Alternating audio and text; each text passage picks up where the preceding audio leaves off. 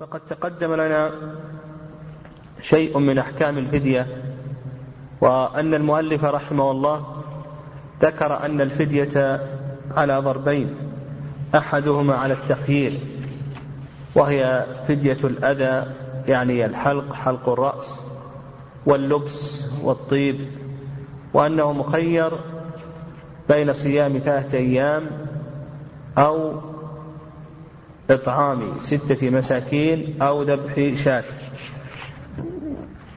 وبينا أيضا ما المراد بالشاة إلى آخره.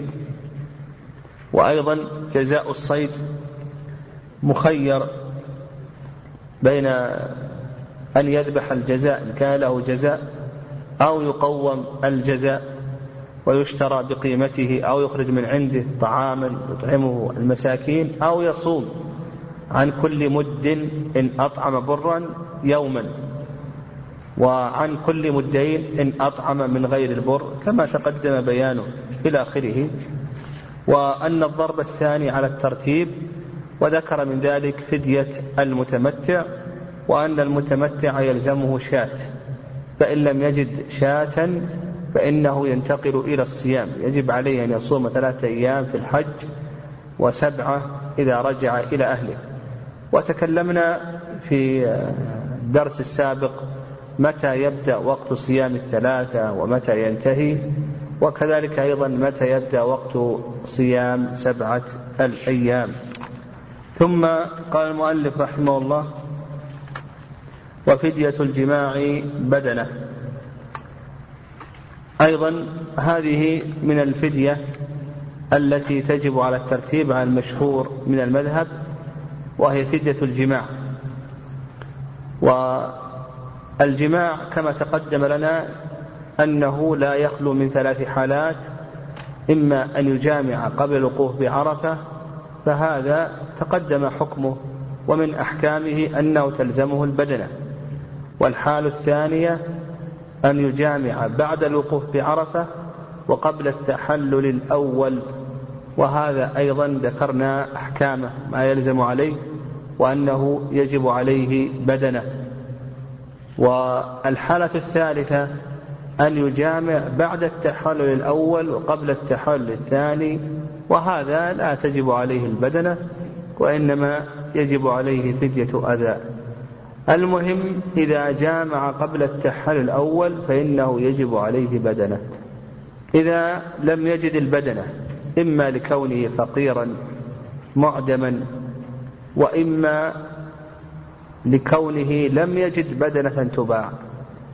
فهل يجب عليه أن يصوم أو لا يجب عليه أن يصوم؟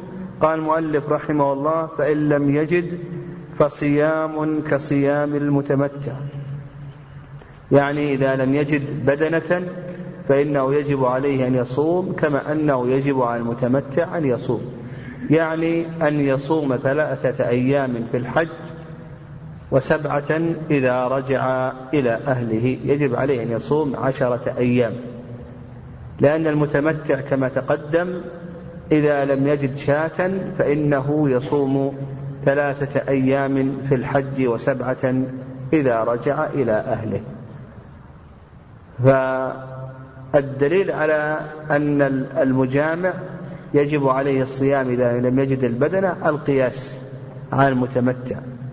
وذهب بعض أهل العلم بأن المجامع إذا لم يجد بدنة إما لفقره أو لكونه لم يجدها تباع إلى آخره أنه لا يجب عليه الصيام. أنه لا يجب عليه الصيام. لأن الذي ورد عن الصحابة رضي الله تعالى عنهم أن عليه الهدي عليه الهدي ولم يذكروا صياما. وهذا القول هو الصواب. الصواب أنه تجب عليه بدنة إذا لم يجب لم يجد بدنة فإنه لا يجب عليه لا يجب عليه أن يصوم. يعني وهذا هو الصواب في هذه المسألة. قال وكذلك الحكم في دم الفوات والمحصر فإن لم يجد فصيام عشرة أيام. أيضا ما هو الفوات؟ الفوات هو أن يطلع فجر يوم النحر قبل أن يقف بعرفة قبل أن يقف الحاج بعرفة. فوات أن يطلع فجر يوم النحر قبل أن يقف الحاج بعرفة. فإذا طلع فجر يوم النحر قبل أن يقف بعرفة فاته الحج. بإجماع العلماء. ما الذي يلزمه إذا فاته الحج؟ هذا سيأتينا إن شاء الله. يأتينا إن شاء الله ما يتعلق بأحكام الفوات والإحصار. المهم من الأحكام المترتبة على فوات الحج آه، أنه يجب عليه هدي أنه يجب عليه أن يذبح هديا. يعني هذا الذي طلع الفجر فجر يوم النحر يوم العاشر ولم يقف بعرفة فإنه يجب عليه أن يذبح هديا. وسيأتينا أيضا أن بعض العلماء لم يوجب عليه الهدي والأصل في ذلك براءة الذمة. طيب إذا لم يجد إذا لم يجد الهدي الذين أوجبوا الهدي كما ذهب إليه المؤلف رحمه الله. إذا لم يجد الهدي فما الحكم؟ يقول المؤلف رحمه الله فإنه يصوم عشرة أيام كالمتمتع. يصوم عشرة أيام. نعم والصحيح في ذلك أن إيجاب الهدي هذا فيه نظر كما سيأتينا إن شاء الله. يعني أصلا إيجاب الهدي على من فاته الحج هذا فيه نظر. فمن باب أولى بدله وهو الصيام كما سيأتي بإذن الله. قال والمحصر يلزمه دم أيضا المحصر والإحصار كما سيأتي هو منع الناسك من إتمام نسكه.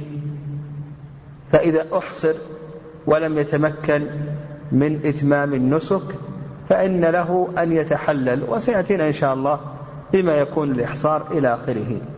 يذبح شاة كما فعل النبي صلى الله عليه وسلم لما أحصره المشركون في غزوة الحديبية ذبح النبي عليه الصلاة والسلام الهدي الذي معه وحلق ثم حل. فنقول بالنسبة للمحصر يذبح هدي. إذا لم يجد هديا المحصر إما لفقره أو لم يجده يباع فما الحكم؟ يقول المؤلف رحمه الله يصوم عشرة أيام ثم يحل قياسا على المتمتع. كما أن المتمتع يجب عليه أن يصوم عشرة أيام ثلاثة في الحج وسبعة إذا رجع. أيضا المحصر يجب عليه أن يصوم عشرة أيام ثم بعد ذلك يحل. والصحيح أيضا في هذه المسألة أن المحصر إذا لم يجد هديا فإنه لا صيام عليه. هذا الصواب. لأن الله عز وجل ذكر المتمتع والمحصر في آية واحدة. وذكر للمتمتع بدلا وهو الصيام ولم يذكر للمحصر بدلا. فدل على أن الصيام غير مشروع. فالصواب في هذه المسألة أن المحصر إذا لم يجد هديا فإنه لا صيام عليه. والله عز وجل قال فإن أحسرتم فما استيسر من الهدي ولم يقل فإن لم يجد صام ثلاثة عشرة أيام في المتمتع قال فمن لم يجد فصيام ثلاثة أيام في الحج وسبعة إذا رجعتم. هذا ما ذكره الله عز وجل في الإحصار مع أن حكم المحصر والمتمتع جاء في آية واحدة.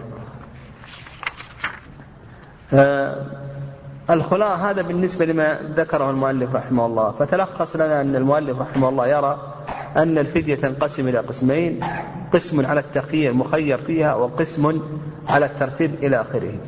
والأقرب أن يقال بالنسبة للفدية في محظورات الإحرام نقول تنقسم محظورات الإحرام من حيث الفدية إلى أقسام.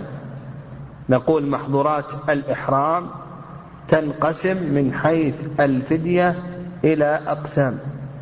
القسم الأول القسم الأول ما لا فدية فيه. ما لا فدية فيه وهو عقد النكاح. فعقد النكاح هذا لا فدية فيه. القسم الثاني ما فديته فدية مغلظة وهو الجماع في الحج قبل التحلل الأول. ما فديته فدية مغلظة وهو الجماع في الحج قبل التحلل الأول. هذا فديته ماذا؟ بدنه. فديته بدنه. القسم الثالث ما فديته جزاؤه. القسم الثالث ما فديته جزاؤه وهو قتل الصيد. نقول القسم الثالث ما فديته جزاؤه وهو قتل الصيد. القسم الرابع والأخير ما فديته على التخيير. إما أن يذبح شاة وإما أن يصوم ثلاثة أيام وإما أن يطعم ستة مساكين وهو بقية المحظورات. فحلق الرأس تقليم الأظفار إذا قلنا فيه فدية.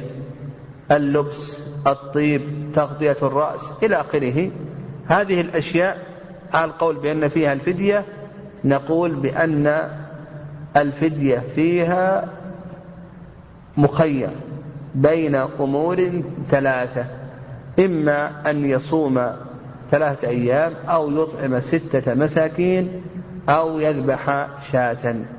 أو يذبح شاة. فأصبحت الفدية أقسام الفدية من حيث أصبحت المحظورات محظورات الإحرام من حيث الفدية أنها تنقسم إلى هذه الأقسام الأربعة. نعم. ثم قال المؤلف رحمه الله فصل. ومن كرر محظورا من جنس غير قتل الصيد فكفارة واحدة. من كرر محظورا من جنس يعني جنس المحظور واحد. مثال ذلك قلم أظافره اليوم ثم قلم غدا ثم قلم بعد غد المحظور واحد.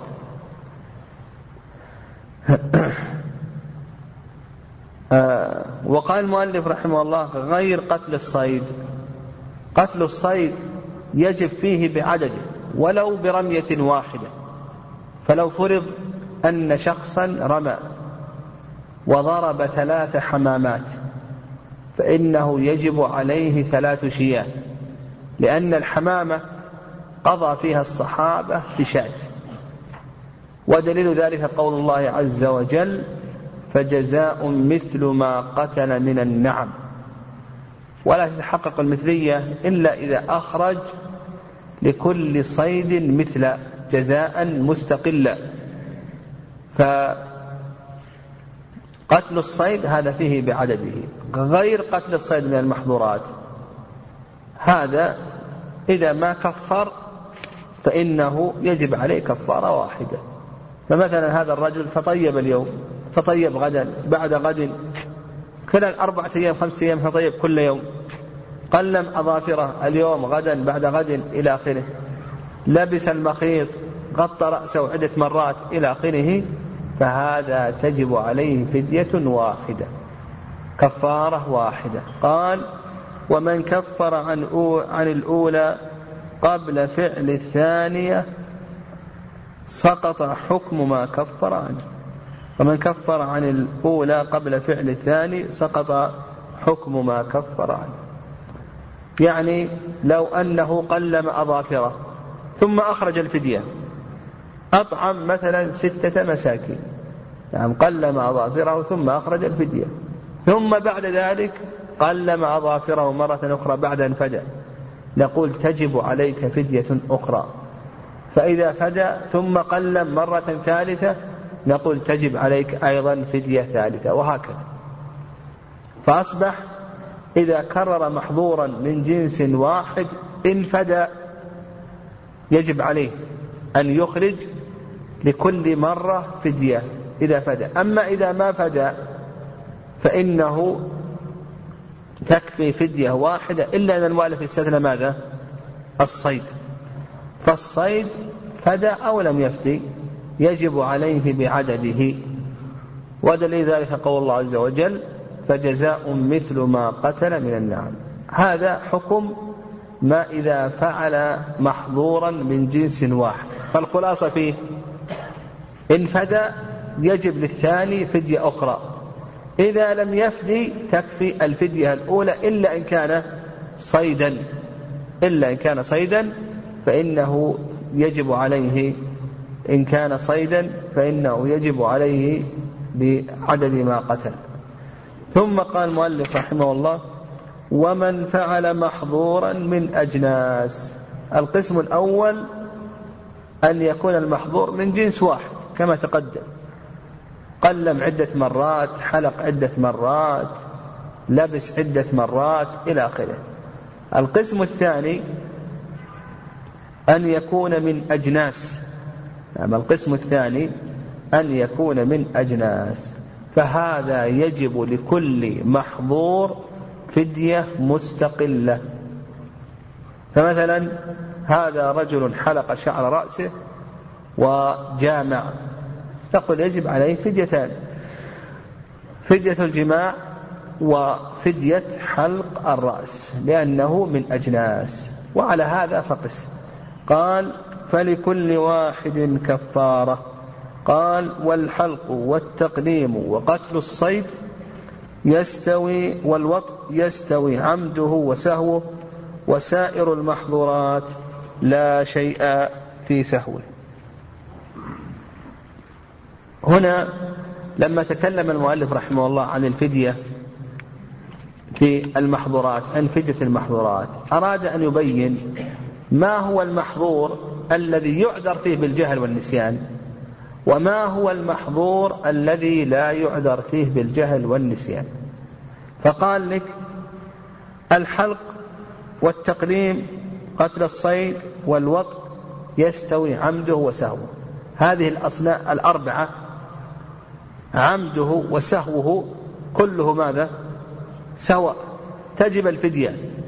لو أن الإنسان نسي وقلم أظافره وجبت عليه الفدية.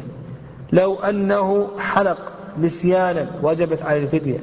لو أنه قتل الصيد نسيانا وطئ نسيانا وجبت عليه الفدية. لماذا تجب الفدية هنا؟ قالوا لأن هذا من قبيل الإتلاف. فلما كان في من قبيل الإتلاف ما يمكن تداركه. ما كان من قبيل الإتلاف. خلاص حصل الإتلاف الآن. لا يمكن تداركه إلا بأن يخرج الفدية. فهذه الأصناف الأربعة من قبيل إتلاف لا يمكن تداركها. طيب بقية الأصناف. سائر المح... وقال سائر المحظورات لا شيء فيه. سائر المحظورات ماذا يشمل؟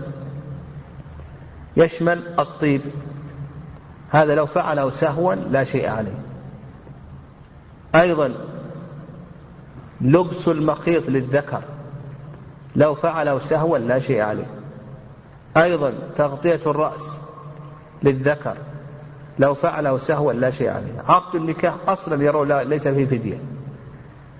المباشرة لو فعله سهوا لا شيء عليه. مباشرة دون الجماع. فأصبح عندنا أربعة ها؟ وش الحكم فيها؟ يستوي عمدها وسهوها في وجوب الفدية. وهي التقليم والحلق والوطء وقتل الصيد.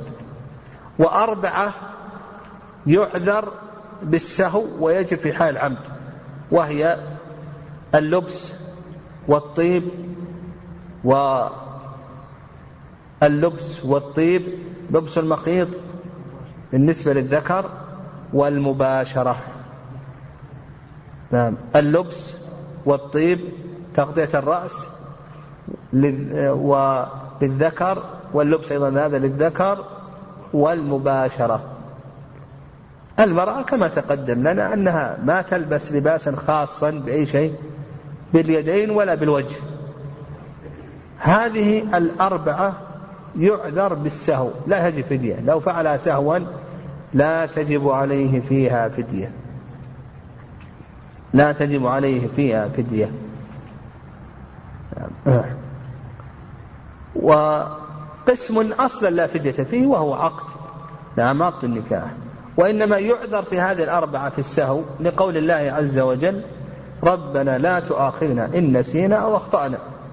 وقول النبي صلى الله عليه وسلم إن الله تجاوز عن أمتي الخطأ والنسيان وما استكرهوا عليه. الخطأ والنسيان وما استكرهوا عليه. والأقرب أن يقال نعم الأقرب أن يقال بأن فاعل المحظورات لا يخلو من أقسام ثلاثة. نقول فاعل المحظور هذا لا يخلو من ثلاثة أقسام. القسم الأول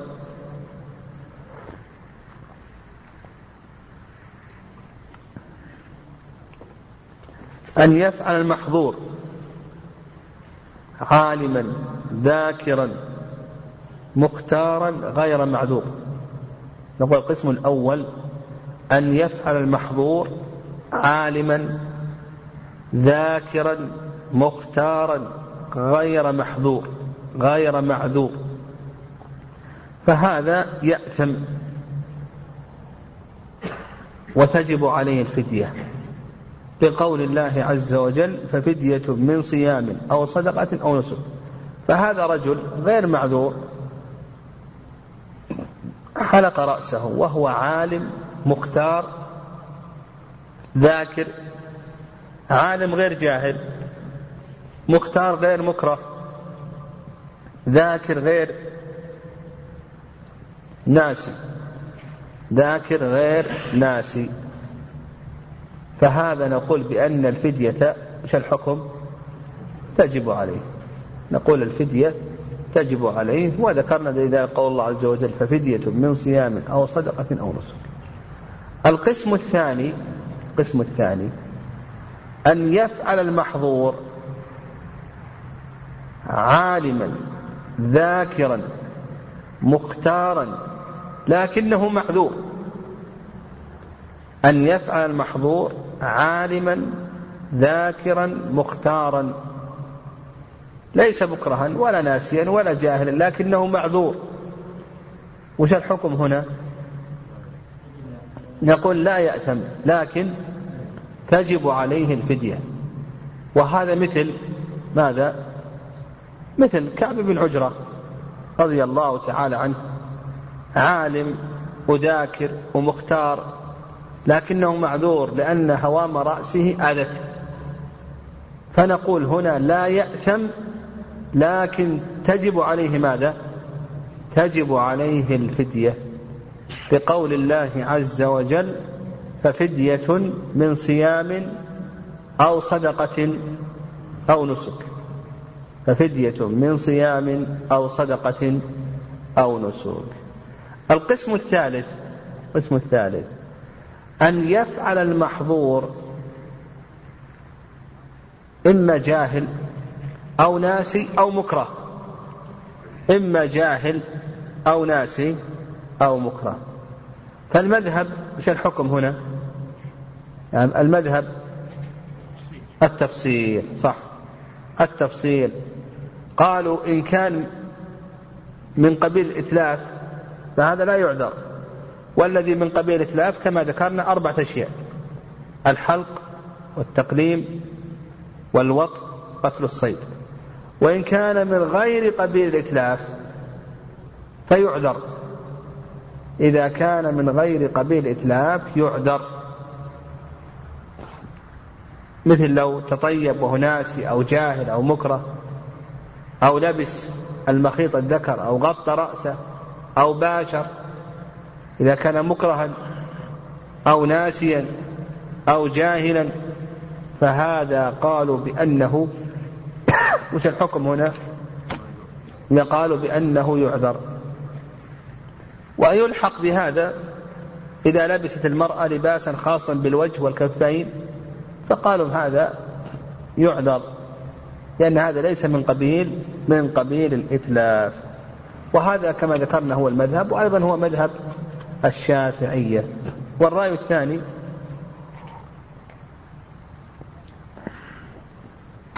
رأي الحنفية والمالكية. نعم.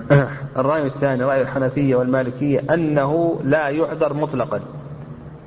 سواء كان من قبيل الإتلاف أو كان من غير قبيل الإتلاف. مطلقا. والرأي الثالث اختيار شيخ الإسلام تيمية رحمه الله ورضي عن الإمام أحمد أنه يعذر مطلقا. يعني سواء كان من قبيل إتلاف أو كان من غير قبيل إتلاف الرأي الثالث أنه ماذا؟ يعذر مطلقا. وعلى هذا على هذا الرأي اختار شيخ الإسلام تيمية رحمه الله. وكذلك أيضا ابن القيم وهو رواية عن الإمام أحمد. لو قلم أظافره وهو ناسي وش الحكم؟ ها؟ لا شيء عليه. ولو حلق وهو ناسي لا شيء عليه. ولو وطئ جامع وهو ناسي لا شيء عليه. ولو تطيب أو لبس أو غطى رأسه وهو ناسي أو جاهل أو مكره هذا كله لا شيء عليه. وهذا القول هو الصواب.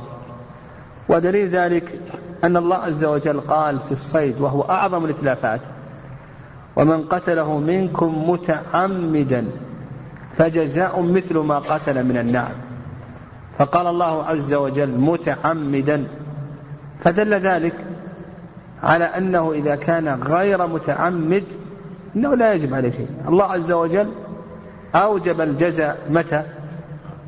ها؟ في حال العمد. فدل على أنه في حال عدم العمد ناسي أو مكره أو جاهل أنه لا شيء عليه. وأيضا يدل لهذا قصة الرجل الذي جاء حيث يعلى بن أمية أن رجلا جاء إلى النبي عليه الصلاة والسلام وهو بالجعرانة وقد أهل بالعمرة وهو مصفر لحيته ورأسه. وعليه جبة. فقال يا رسول الله إني أحرمت وأنا كما ترى. هو أحرم وعليه جبة. وقد صفر رأسه ولحيته. فقال يا رسول الله إني أحرمت بالعمرة وأنا كما ترى. فقال النبي عليه السلام انزع الجبة واغسل عنك الصفرة. لأن الصفرة هذه طيب. زعفران.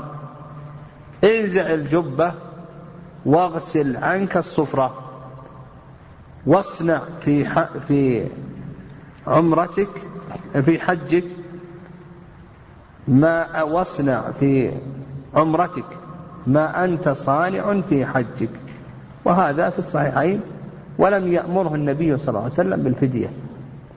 فهذا الرجل لما كان جاهلا لبس الجبة أحرم عليه الجبة. وصفر لحيته ورأسه.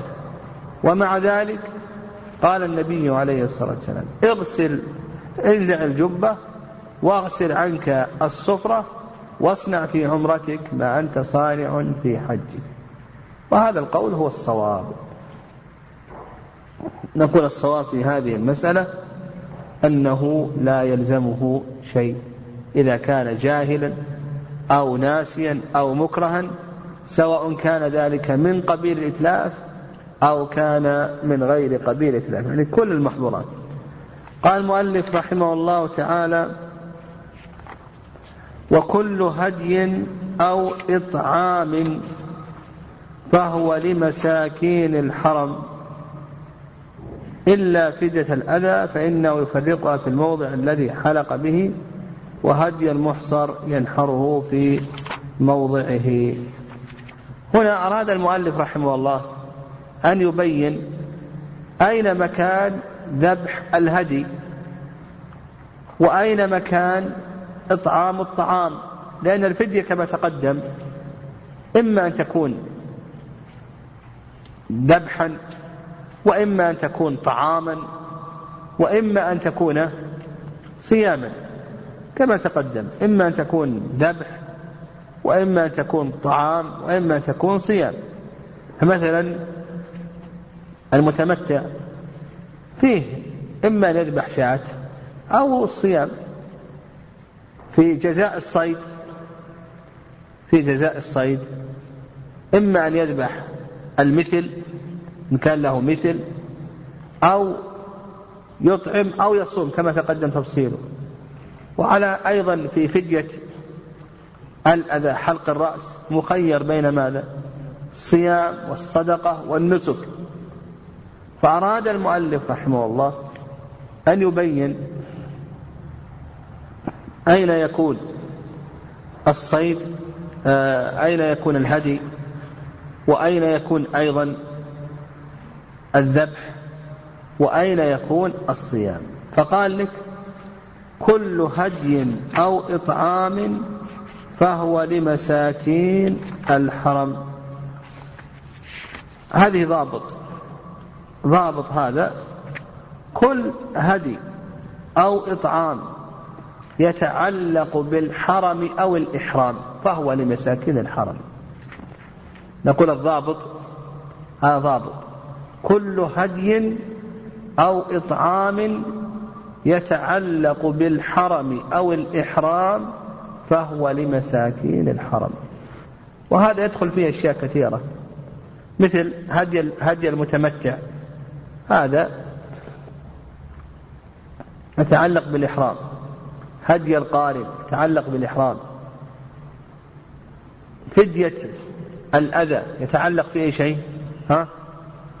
في الإحرام. فدية الأذى يتعلق بالإحرام. آه فدية المحظورات كلها تتعلق بالإحرام. قتل صيد الحرم. قتل صيد الحرم يتعلق بأي شيء؟ في الحرم قتل الصيد من المحرم يتعلق بالإحرام. المهم هذا الضابط. الضابط أن نقول كل هدي أو إطعام يتعلق بالحرم أو الإحرام كل هدي أو إطعام يتعلق بالحرم أو الإحرام فإنه يكون لأي شيء ها؟ يكون لمساكين الحرام. لكن استثنى المؤلف رحمه الله أمرين كما سيأتي. آه يكون لمساكين الحرم. طيب من هم مساكين الحرم؟ من هم مساكين الحرم؟ نقول مساكين الحرم من كان فقيرا داخل الحرم سواء كان من أهله أو كان من غير أهله. يعني كل من كان داخل الحرم يجوز أن تعطيه. كل مسكين داخل الحرم يجوز أن تعطيه. سواء كان من أهله أو كان من غير أهله. مثلا إنسان جاء من المغرب أو من المشرق هو فقير. والإنسان فعل محظور داخل الحرم. نقول يخرج الفدية داخل الحرم. يخرج الفدية داخل الحرم. وأعطاه هذا الذي جاء من المغرب ولا من المشرق. يصح أو لا يصح؟ نقول يصح. فهو لمساكين الحرم من كان أصليا مقيما فيه ومن كان واردا عليه. فهؤلاء كلهم يجوز أن يعطوا من الفدية.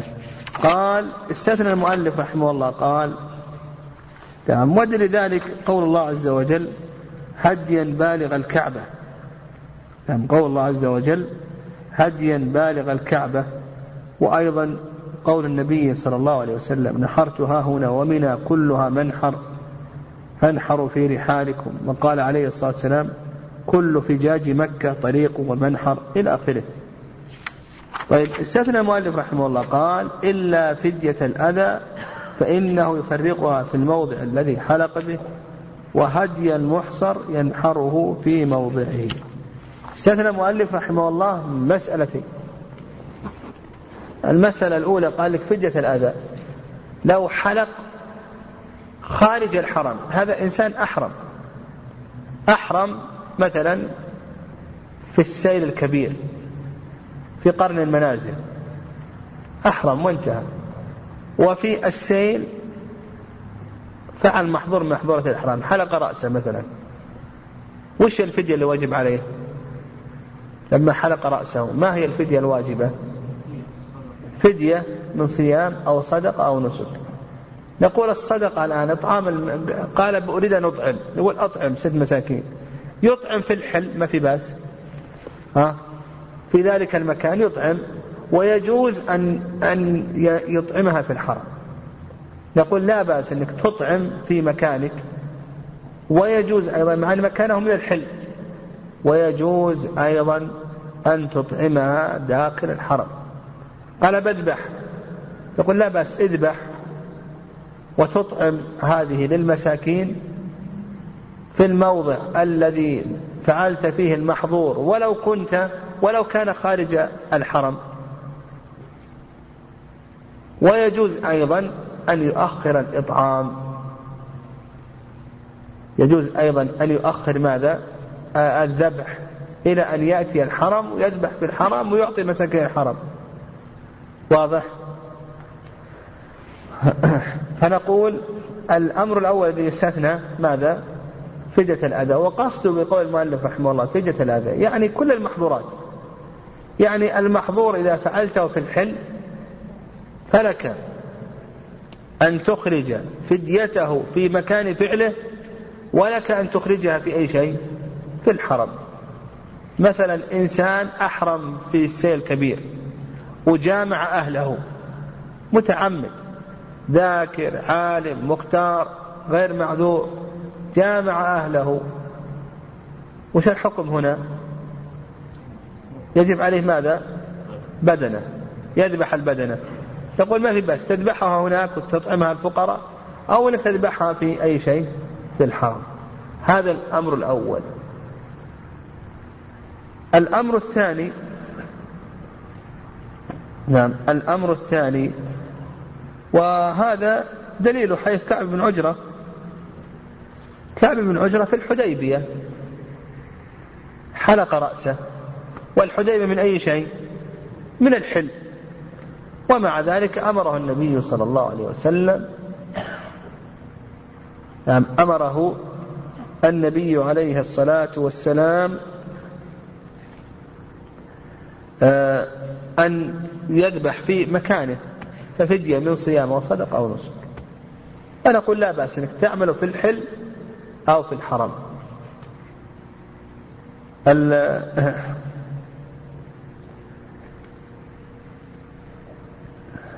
طيب. آه الثاني قال المؤلف وهدي المحصر ينحره في موضعه.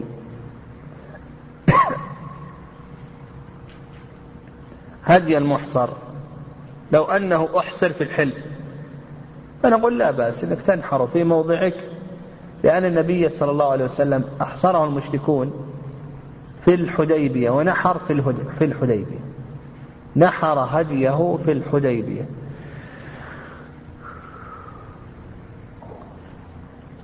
ويجوز أن ينحره داخل الحرم. وهذا لا بأس. لكن نفهم أن المحصر إذا أحصر في الحل أنه مخير. إما أن ينحره في مكانه نعم إما أن ينحره في مكانه وإما في الحرام. قال المؤلف رحمه الله وأما الصيام فيجزئه بكل مكان. الصيام في كل مكان. ودليل ذلك قول ابن عباس رضي الله تعالى عنهما والصوم حيث شاء. يعم الصوم حيث شاء. وأيضا استقراء الأدلة الشرعية. فإنه لم يرد في الأدلة الشرعية أن الصيام يتقيد بمكان. قل هذا لم يرد في الأدلة الشرعية أنه نعم. أن الصيام يتقيد بمكان. فلو قال أنا أريد أن أصوم مثلا حلق رأسه وقال أريد أن أصوم. فنقول لا بأس تصوم في الحل تصوم في الحرم هذا كله جائز. يجب عليه أن يصوم ثلاثة أيام أو أن يطعم ست مساكين أو يذبح شاة. يعني هذا غير مقيد. ولهذا قال في كل مكان. أيضا المتمتع يجب عليه أن يصوم ثلاثة في الحج في الحج. سواء صامها في مكة أو صامها خارج مكة. المهم هذا غير مقيد. يعني إلى آخره. ثم قال المؤلف رحمه الله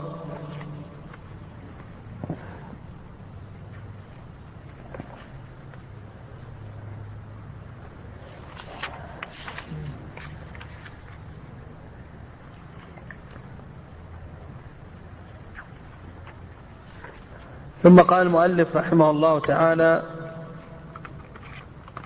باب دخول مكة. يقول يستحب دخول مكة من أعلاها.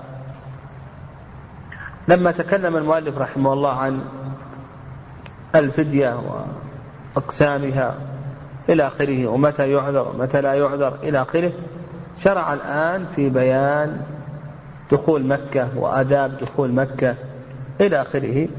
فقال يستحب دخول مكة من أعلاها يعني من ثنية كذا نعم من ثنية كذا والدليل على هذا حديث ابن عمر أن رسول الله صلى الله عليه وسلم كان يدخل من الثنية العليا التي بالبطحاء ويخرج من الثنية السفلى. وحديث ابن عمر في الصحيحين أن النبي صلى الله عليه وسلم كان يدخل من الثنية العليا التي بالبطحة ويخرج من الثنية السفلى. وهذا في الصحيحين. هذا الحديث في الصحيحين. فنقول بأنه يستحب أن يدخل من أعلاها. طيب وقال بعض العلماء وظاهر كلام المؤلف رحمه الله أنه يستحب أن يدخل مكة من أعلاها مثل كذا سواء كانت على طريقة أو غير طريقة. فإن كانت على طريقة فالأمر ظاهر. إذا كانت على غير طريقة فإنه يعرج عليها يميل إليها ويدخل معها. وقال بعض العلماء يستحب ذلك إذا كانت على طريقه. الرأي الثاني أنه ما يستحب أنه يتعمد ذلك بحيث أنه إذا كانت على غير طريقه يذهب ويميل إليها. بل إذا كانت على طريقه فإنه يدخلها من الثانية العليا إذا كانت على طريقه. وأما إذا لم تكن على طريقه فإنه حسب ما تيسر له. وهذا قال به بعض الشافعية رحمهم الله. وهذا بناء على أن النبي صلى الله عليه وسلم إنما دخلها من الثنية العليا اتفاقا. يعني لم يقصد النبي صلى الله عليه وسلم ذلك وإنما حصل ذلك اتفاقا. هذا الأدب الأول قال ويدخل من باب بني ش... من باب بني شيبة. أيضا يدخل المسجد الحرام من باب بني شيبة. وهذا دليل حيث جابر رضي الله تعالى عنه أن النبي صلى الله عليه وسلم دخل مكة ارتفاع الضحى وأناخ راحلته عند باب بني شيبة ثم دخل. أن النبي صلى الله عليه وسلم دخل ارتفاع مكة ارتفاع الضحى وأناخ راحلته عند باب بني شيبة ثم دخل. وهذا رواه مسلم. وباب بني شيبة هذا كان موجود أما الآن غير موجود. يعني الباب الذي دخل معه النبي صلى الله عليه وسلم هذا غير موجود. وكان في الزمن زمن سالف كان موجود وقريب من البيت قريب من الكعبة. أما الآن مع التوسعة إلى آخره هذا ذهب. نعم ذهب هذا الباب. فهو الآن غير موجود.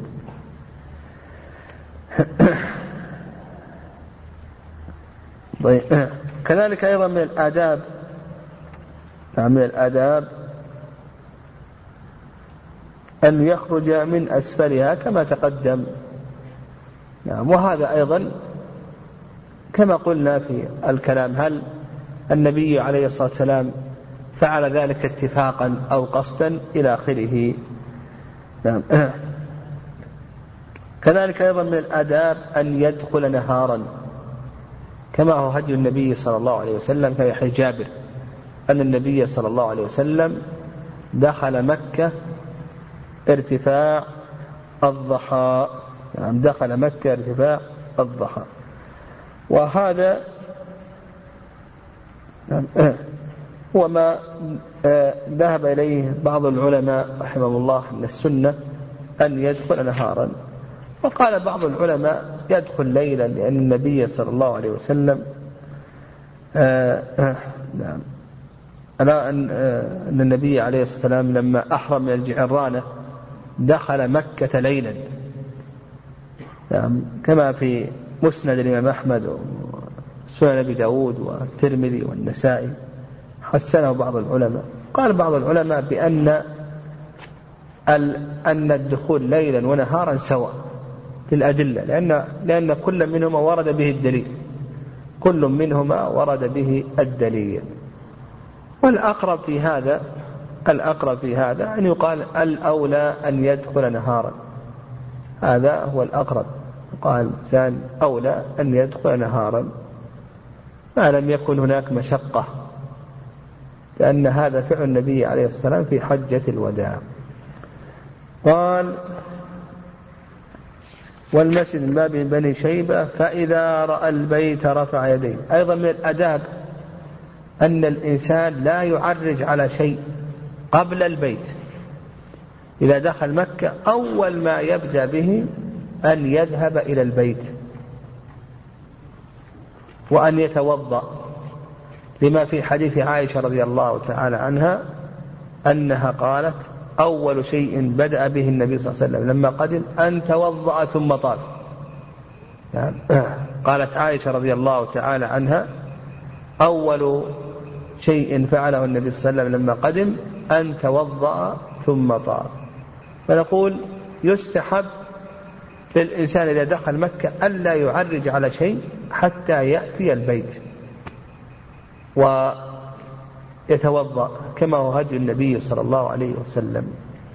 قال أيضا من الأداب قال فإذا رأى البيت يعني الآن جاء إلى المسجد ودخل المسجد. يقول فإذا رأى البيت رفع يديه وقال ما ورد. يعني إذا دخلت المسجد ترفع يديك وتقول ما ورد. ما هو الوارد؟ الوارد اللهم أنت السلام ومنك السلام حينا ربنا بالسلام. اللهم زد هذا البيت تعظيما وتشريفا وتكريما ومهابة وبرا. وزد من عظمه وشرفه ممن حجه واعتمر تعظيما وتشريفا إلى آخره. هذا ورد عن النبي صلى الله عليه وسلم مرسلا. نعم هذا ورد عن النبي صلى الله عليه وسلم مرسلا كما روى ابن جريج.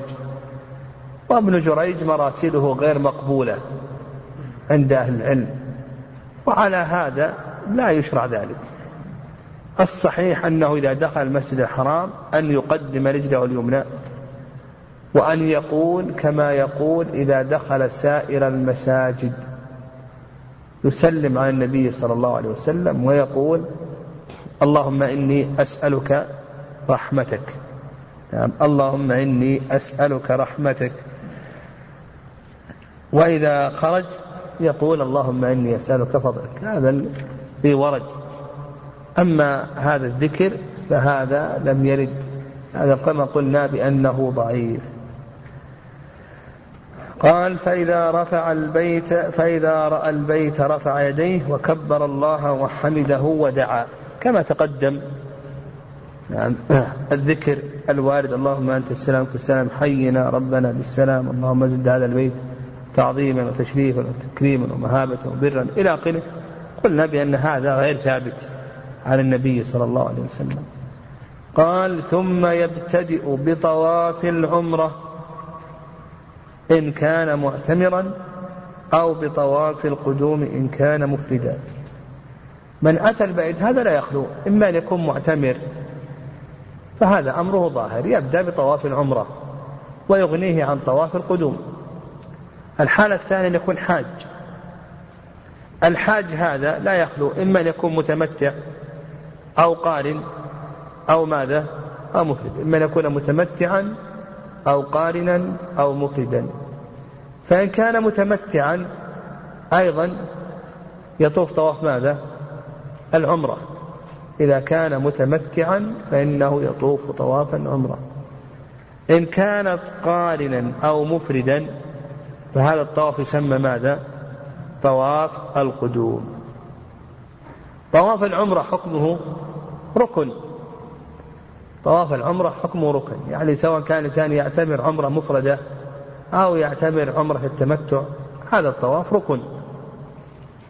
وأما بالنسبة للمفرد والقارن فطواف القدوم حكمه سنة. هذا ما عليه جمهور أهل العلم. خلافا للإمام مالك رحمه الله فإنه يرى أنه واجب. قال ثم يبتدئ بطواف العمرة إن كان معتمرا أو بطواف القدوم إن كان مفردا أو قارنا فيضطبع بردائه فيجعل وسطه تحت عاتقه الأيمن وطرفيه على عاتقه الأيسر. هذا طواف القدوم هذا فيه سنتان. يعني طواف القدوم فيه سنتان. السنة الأولى الاضطباع. السنة الأولى الاضطباع. والاضطباع هذا يكون في جميع الطواف من أول الطواف إلى آخره. ويدل لذلك حيث يعلم بن أمية أن النبي صلى الله عليه وسلم طاف مضطبعا وعليه برد. طاف مضطبعا وعليه برد وهذا رواه الإمام أحمد وأبو داود والترمذي وصححه ابن ماجه. وكذلك أيضا حديث ابن عباس رضي الله تعالى عنه في مسند الإمام أحمد وأبي داود إلى آخره.